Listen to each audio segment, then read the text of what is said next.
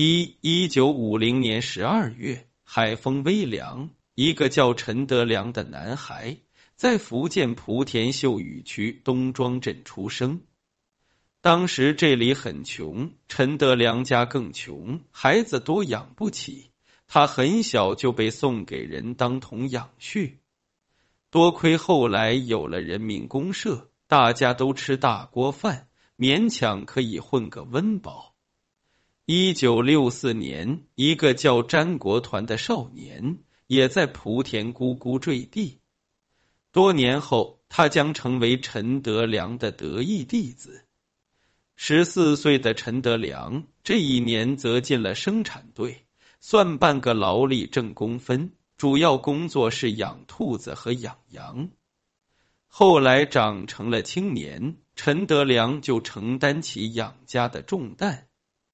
陈德良没什么特长，但有一个优点，喜欢拜师。他拜了不少师傅，学了不少手艺，像磨剪刀、补锅、配钥匙，都能鼓捣几下。于是，在手艺加持下，生活逐渐得到改善。一九七六年的一个夜晚，陈德良二十六岁时。东庄镇来了一位广东来的耍把戏师傅，师傅外号红蝴蝶，长相不详。只见他点了个电灯，接着变魔术、打拳、耍猴子，村民们聚拢围观。他便趁机兜售些治跌打损伤的膏药。陈德良也在围观人群中，他眼看着洪师傅把一沓沓的零钱钞票装进了口袋。心想：这特么比磨剪刀、补锅什么的赚钱多了。不行，我要学这个。于是拜师。三年后，二十九岁的陈德良跟着洪师傅耍猴卖艺卖膏药，已经走了许多地方，本事学到不少，钱却没赚下几个，因为钱都进师傅口袋了，自己跟着只能喝点汤。陈德良便决定自立门户，没想到他刚单干不久，忽然就迎来了一个机遇。当时有一种叫疥疮的传染病，全国频发，特别是在福建等沿海湿热地带的这种病的人很多，症状是剧烈痛痒，越挠越痒，即使擦了药水，依然很快复发。患者苦不堪言。陈德良灵机一动，用每瓶一两毛钱的成本自创偏方，用五百毫升水兑五毫升水银，再加一点硝酸，药膏制成后，每瓶卖一两块。就这样歪打正着，患者使用后纷纷叫好，很快一传十，十传百，找他治病的人越来越多。陈德良名声越来越大，每天净赚三四百，有时一天的收入比一个科级干部一年都赚得多。于是他干脆利索的成了东庄镇从医致富第一人。二好像没费什么劲，陈德良就发财了。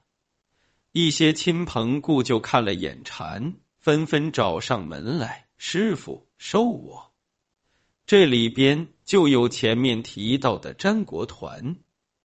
此时他年纪最小，日后却是莆田系崛起的重要人物。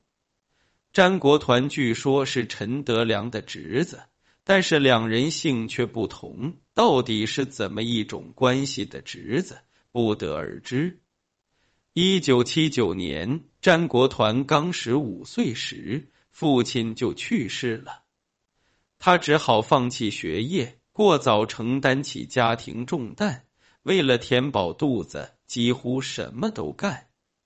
当他看到陈德良这么轻松就能发财时，就下定决心要跟他混。陈德良一共收徒八人，年纪小的除了詹国团，还有邻居陈金秀、朋友之子林志忠。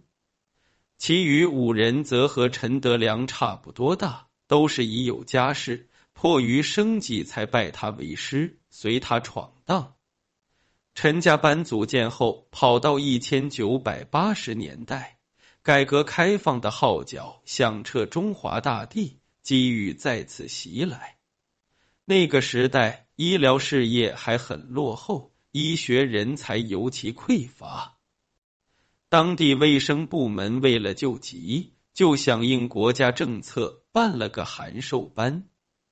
陈德良是人精，听到消息立马报名。很快拿到了结业证书，有了结业证书，又趁势拿到了莆田爱国卫生学会许可证。有了这个证，以后在当地行医便是合法合规的了。于是摇身一变，狗皮膏药经过包装，成了国字号良药。陈德良鸟枪换炮。江湖地位节节高升，从此便不卖艺只卖药，不耍猴子只坐诊。几年时间，南至海南岛，北到哈尔滨，陈家班几乎跑遍了全中国。每到一地，便在火车站附近的旅馆租两间房，一间坐诊，一间开药。安顿好后，全体出发。去周围的电线杆上贴小广告。火车站人流量大，当时全国得疥疮的人也多。陈德良凭借那个偏方赚了不少，名气渐大。后来，连一些听都没听过的皮肤病也来找陈德良治，但他一窍不通，可是又不想放弃送上门来的生意，便先虚与委蛇。让患者照常使用疥疮偏方，暗中却派人去新华书店查医书，按照医书所载配方到公立医院抓药，加价转手再卖给患者。为了见效快，陈德良还会在书中的配方基础上多加药量。这种不懂装懂、临时抱佛脚。中间商赚差价、拿患者当小白鼠的做法很可耻，还耽误病情。更可耻的是，有了这种伎俩，陈德良自以为得计，此后依法炮制，甚至打出了包治百病的小广告。结果往往是患者把钱花完了，病却没治好。当家属愤怒的去找他们理论时，陈德良早已带着鼓鼓的钱包转战下一站去了。自此，陈德良行医以忽悠为主，制药为辅，多次叮嘱徒弟们，在他坐诊时务必认真观察，好好学习忽悠大法。在那个时候，年龄最小的詹国团便在八位师兄弟中表现突出。深得师傅真传。三不久之后，詹国团也如陈德良一般，翅膀一硬，就自立门户，拉起了一支自己的游医队伍。最开始，他模式照搬，还是火车站附近租旅馆，电线杆贴广告。这时还遇上了刘永好，刘当时也在火车站卖饲料。两帮人经常会碰上，冥冥之中为以后的跨界合作埋下了伏笔。然而很快，詹国团发现情况不对，时代变了，信息发达了，受骗的人多了，老一套行不通了。有一天，詹国团在小饭店吃饭，偶然发现电视上电视剧里也开始插播广告。他眼睛一亮，差点咬掉舌头。詹国团判断，师傅陈德良贴电线杆广告那一套已经过时了。新的时代要想有新的发展，必须拓展新的平台。他认为，这平台就是电视。电视那时在中国方兴未艾，老百姓信任度高，因此价格也不便宜。一条广告要价上千，相当于詹国团半个月收入，而且电视台收了钱还不保证效果，一般人都不敢随便投放。但詹国团出生牛犊不畏虎，别人不敢投，我敢。于是，詹国团的第一支电视广告便在连云港电视台播出了。事实证明，效果好的不得了。原本稀稀拉拉的看病队伍，很快排起了长龙，看都看不过来。尝到甜头的詹国团决定扩大规模，招兵买马，组建了好几支游医队伍，业务也扩展到更多疑难杂症。比如什么鼻炎、狐臭、风湿，广告又是包治百病。此外，詹国团还把手伸到了梅毒、淋病、尖锐湿疣之类性病领域。他认为这类患者一般不好意思去正规医院，只要打出祖传秘方的牌子，价格再低一点，保准蜂拥而至。心理分析倒是不错，然而这群游医既不懂医，也不懂药，怎么治？办法还是那套，只要有人上门，一律诊断为有病，然后先卖祖传秘方，再去书店查书，照书上的配方抓药再卖。差不多的病症都用一种药方，这些药物多是按斤买的，一斤几毛或几块都有。卖到患者手上，则从几十到几百不等。如此暴利，很快吸引了大批莆田老乡加入。于是，陈德良的弟子们也开始收徒，亲戚带朋友，师傅带徒弟的莆田系游医队伍逐渐在全国开枝散叶。然而，这个时候，行医执照虽可用钱搞定。卫生许可证却不好办，没有卫生许可证就是游医，不合法，被当地部门驱逐是家常便饭。于是打一枪换一地，成为常见游击战术。这样治不好的病人也不用负责了，一举多得。这样的游医经历虽不光彩，但对莆田人具有重要意义。首先为他们完成了原始积累，其次客观上也使得这些人对全国各地的医疗状况摸了个底，为将来形成规模庞大的莆田系打下了基础。四八十年代中期，随着受骗群众增加，由医引起了国家注意，监管严厉，于是如何解决合法化的问题？成了第一要务。此时又是詹国团抓住公立医院改革契机，跑回莆田注册公司，通过中间人牵线，以公司名义跟医院签合同，率先搞起了科室承包的合作。所谓科室承包，就是詹国团用公立医院的牌子、场地和设备，但科室独立运作。医生薪水由詹国团付，每月他还向医院交那一笔管理费。詹国团开始承包的是皮肤科，因为这科不赚钱，公立医院正急于甩掉这包袱。詹国团呢，这是他老本行，轻车熟路，治疗简单，无需动手术，不需高科技设备，没什么风险。医院为了扭亏为盈，詹国团图的是金字招牌，双方一拍即合，皆大欢喜。接手以后，詹国团完全把这院中院的科室做成了一门生意。他先找电视台、报社等各种媒体大打广告，公立医院从北京请来了某某著名专家。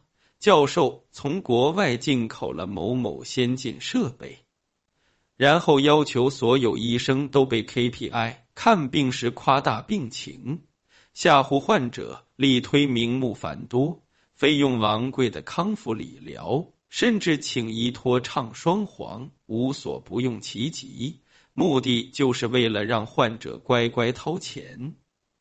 有部分医生良心未泯。不愿配合的都被扣发奖金、开除走人了。后来逐渐有患者发现上当，从此便不再来。然而中国人这么多，韭菜是割不完的。一九九零年代，随着社会进一步开放，失足妇女多起来，性病市场急剧扩大，詹国团便把性病。妇科等也以承包制的形式盘了下来，还是那一套，能不能治不管，先把广告打出去，反正这种病是隐私，治不好也少有人对外说。詹国团正是这样抓住人性弱点，从中大赚特赚。詹国团的成功很快被复制，全国各地都陆续出现了。以莆田系由医为主力的院中院承包合作。此后，詹国团发现公立医院经费有限，CT、彩超等非常短缺，于是又跟医院搞起了设备合作。他出钱买设备，订八年合同，前四年二八分成，后四年四六分成，八年以后设备归医院。很快，成本就收回了。一九九零年，二十六岁的詹国团索性跟中科院合作，联合开发医疗设备，一部分拿到医院投资，一部分卖给外面。一台成本三五万的设备，市场价可以卖到二十几万，詹国团赚得盆满钵满。同年，四十岁的祖师爷陈德良却遭遇了一场车祸，不得不回东山镇养伤。后来他在复出时，江湖已不是那个江湖。陈德良的徒子徒孙们遍地开花，但早已不再卖膏药，他们直接进军公立医院搞承包、卖设备，依托船帮带的宗族枢纽。逐渐形成了从业人数与财富累积，都成几何式增长的莆田系民营医疗势力，而他的开山弟子陈金秀、林志忠都发展的不错，侄子詹国团则更是以千万身家成为莆田系代表人物，就连年纪尚轻的徒孙辈也出了个叫黄德峰的狠角色。五一九九零年，黄德峰在北京卖设备，他卖的是一款号称能粉碎结石的微波治疗仪，利润可观，但不好销。最后卯足了劲，终于卖了两台，赚了好几十万。从此，黄德峰开始搞事业，在莆田系前辈指点下，先从科室承包入手。关系加钱，攻克了北京多家医院。等科室承包搞大以后，黄德峰也和此时许多分布在全国各地的莆田系们一样，进一步玩起了蛇吞象的操作，直接把整个医院都承包下来，升级到医院托管。那时候，有些地方医院员工少，病床少，经营差。但又承担着当地百姓最基础的医疗保障任务，不能倒闭，急于甩包袱，莆田系们便会看准机会，将医院托管至麾下，一般每年上交百分之五到百分之十不等的营业收入给医院，重点发展利润高的科室，砍掉技术要求高、医疗风险大的科室。如果做成了，就扩展运营；如果搞砸了，就换个医院再搞。借着公立医院的遮羞布，莆田系们开始了疯狂掘金的进程。通过依托掌握病人的收入情况，看人下菜单，制定收费方案，一时间就医状况乱象丛生。比如青霉素被包装成顶级进口药物，以几千倍利润卖出；比如发明某种微创手术，拿器械刀一划一缝，告诉患者病灶已除，其实啥都没做。比如明知治不了的病人，也让先住院，设法消灭掉几千元押金后，再找理由让病人出院。鸠占鹊巢的医院托管制，导致一些眼科、内科等高风险科室投入停滞，几近名存实亡。但这些社会问题都未能阻止莆田系不断伸长的魔爪。早在上世纪九零年代末，詹国团一人在全国托管的公立医院已有近百家。他还把总部迁到上海，并在香港设立了海外总部，可以通过他抵税，扩张步伐非常强势。就在此时，詹国团却被一个狠人盯上了。六，这个狠人就是王海，九十年代名噪一时的打假英雄。九十年代末，性病诊所兴起。其中鱼龙混杂、过度治疗、天价治疗、没病当有病、有病当重病的多不胜举。经常有些常规药物还被黑心诊所换个包装，就当成祖传秘方来卖。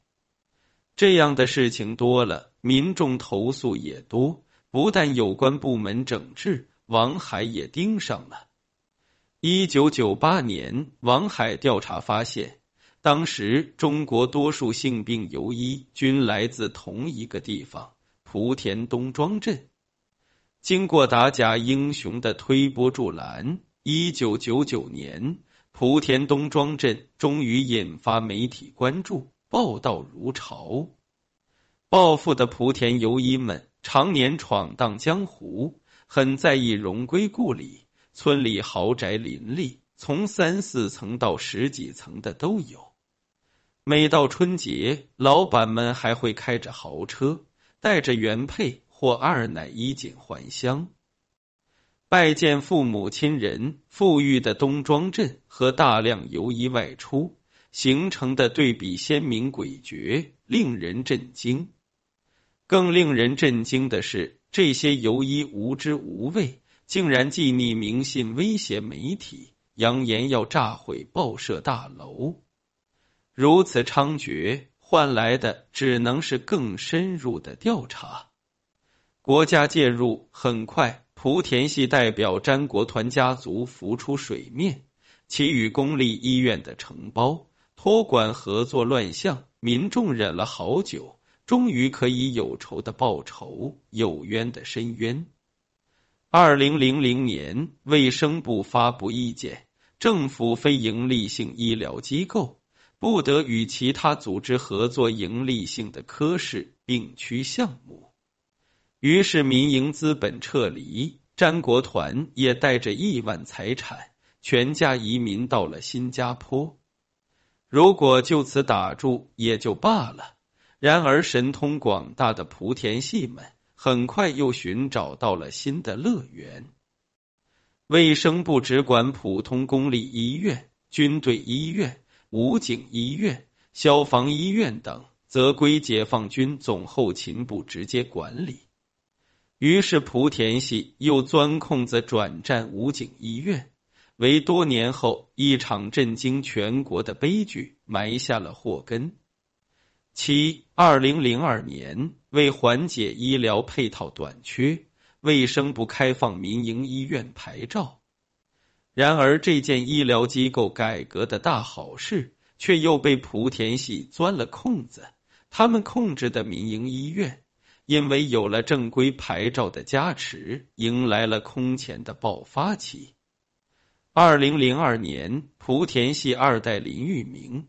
在太原创立了全国第一家女性专科医院——山西现代女子医院，拉开了莆田系主攻专科医院的序幕。二零零三年，三十九岁的詹国团在新加坡注册中宇集团后，以华侨身份回国，在浙江嘉兴投资创建浙江新安国际医院。这是一家由卫生部批准的三甲国际医院，耗工五年，投资十亿，顾问、名誉院长都大有来头，是詹国团旗下投资规模最大的民营医院，一举奠定了其行业大哥的地位。此后，韩剧热播，韩流引领时尚，整容业在中国兴起。连五十岁的大妈都开始割双眼皮，嗅觉敏锐的莆田系再次出手，医疗生意从下半身做到了上半身。一般套路是这样：先从韩国请来专家，开办专科整形医院，再砸钱请美女明星站台，狂打广告，猛吹牛逼，先抢占市场再说。至于效果吗？以丰胸为例，采用一种来自乌克兰的英杰尔法勒隆胸注射液奥美定，成本约一点六元，一次手术费用则要收三万元左右。暴利也就罢了，关键后遗症还很可怕，会导致溃烂、精神混乱。几年时间，超过三十万女性受害。终于在二零零六年被药监局禁售，但禁售无法让莆田系收敛，因为市场太大了。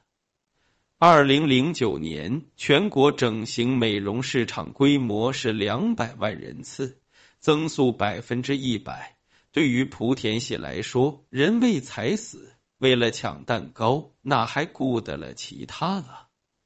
在整形美容领域。莆田系最成功的当属陈金秀，行业内品牌最响的美莱整形、华美整形都在其家族势力之下。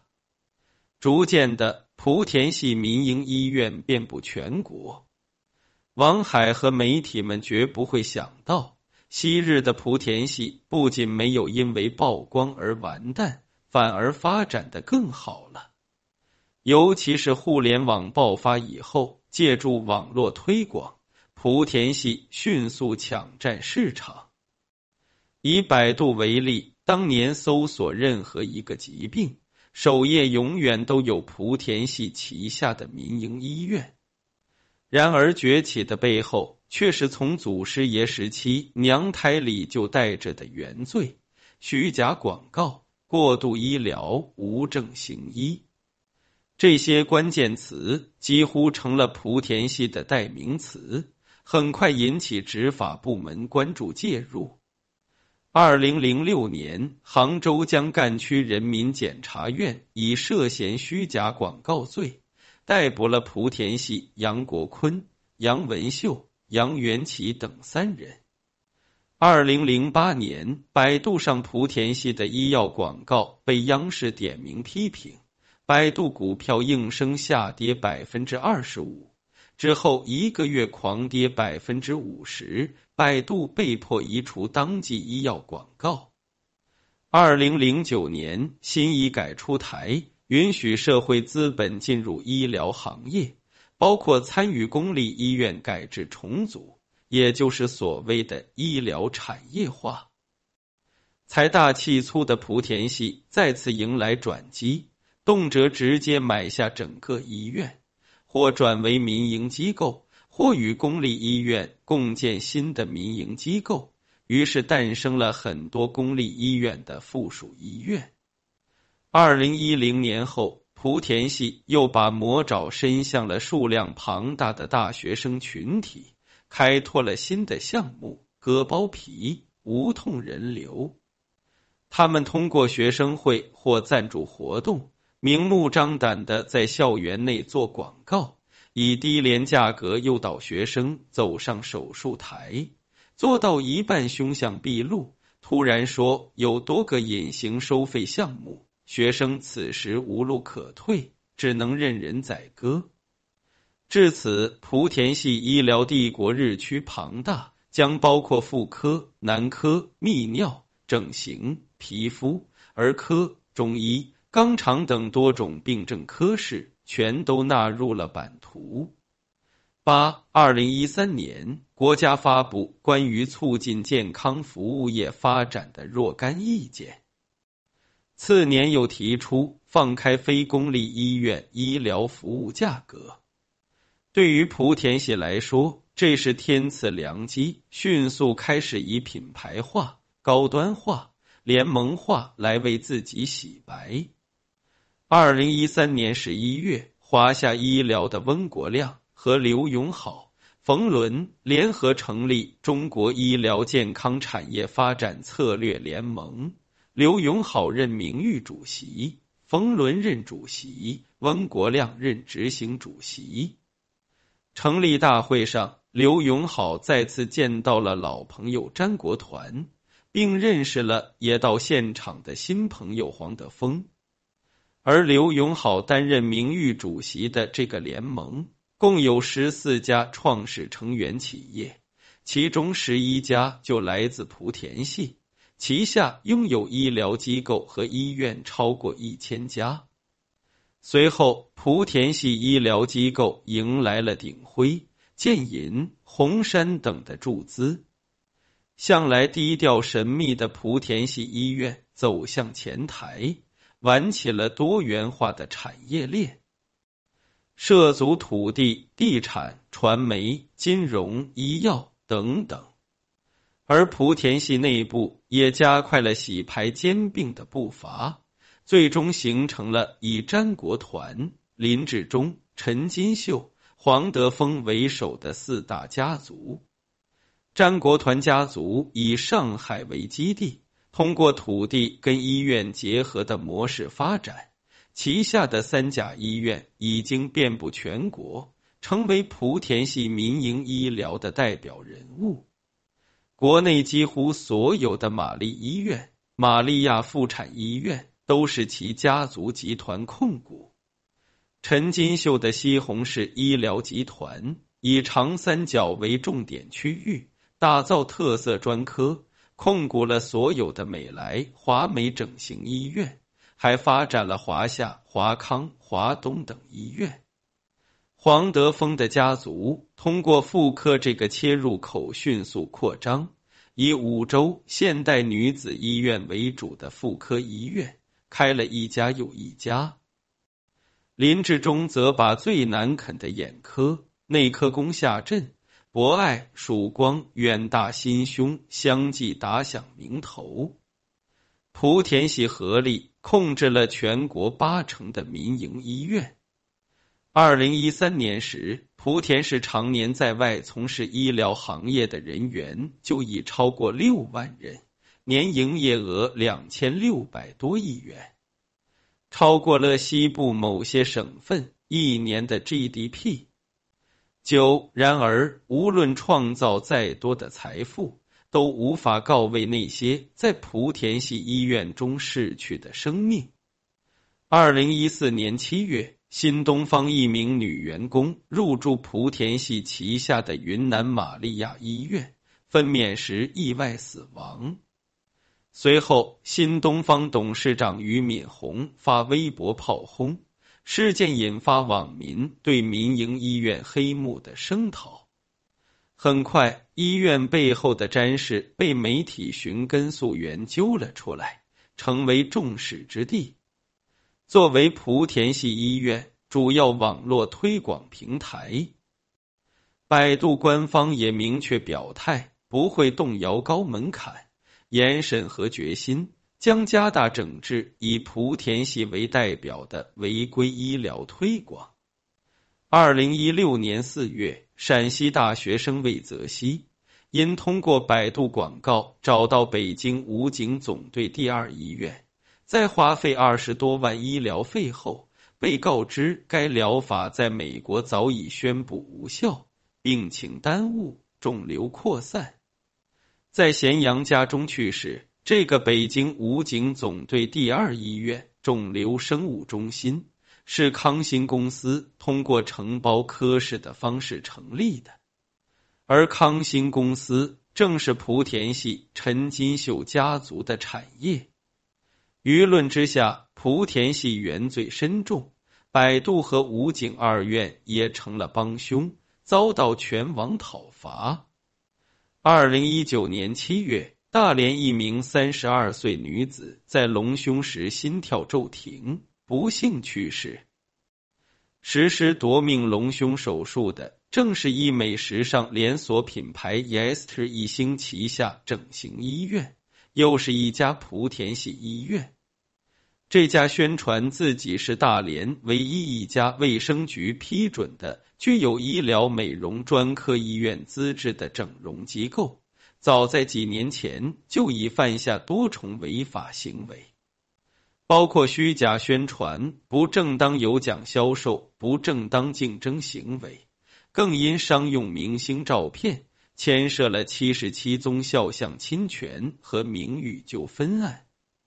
这些畸形的商业操作背后，沾满无数人的鲜血和泪水，改变了医者仁心的初衷，把治病救人的医疗保障机构。改造成了道德泯灭的赚钱机器，病人进去，死人出来；富人进去，穷人出来。失去民心是迟早的事。十名声臭了，但是莆田系还在，只是在后续的商业操作中，他们不再那么高调，竭力想要去掉身上莆田系的标签。已经有一批新生代的莆田人继承衣钵，正在谋求突围之道。这批社交活跃的新一代，建立多个社交群交流想法。有人提出一个挑战性的难题：如果医疗事故死了人，怎么处理？在搞定卫生部门、搞定媒体、用钱砸平安等泛泛而谈的方案中。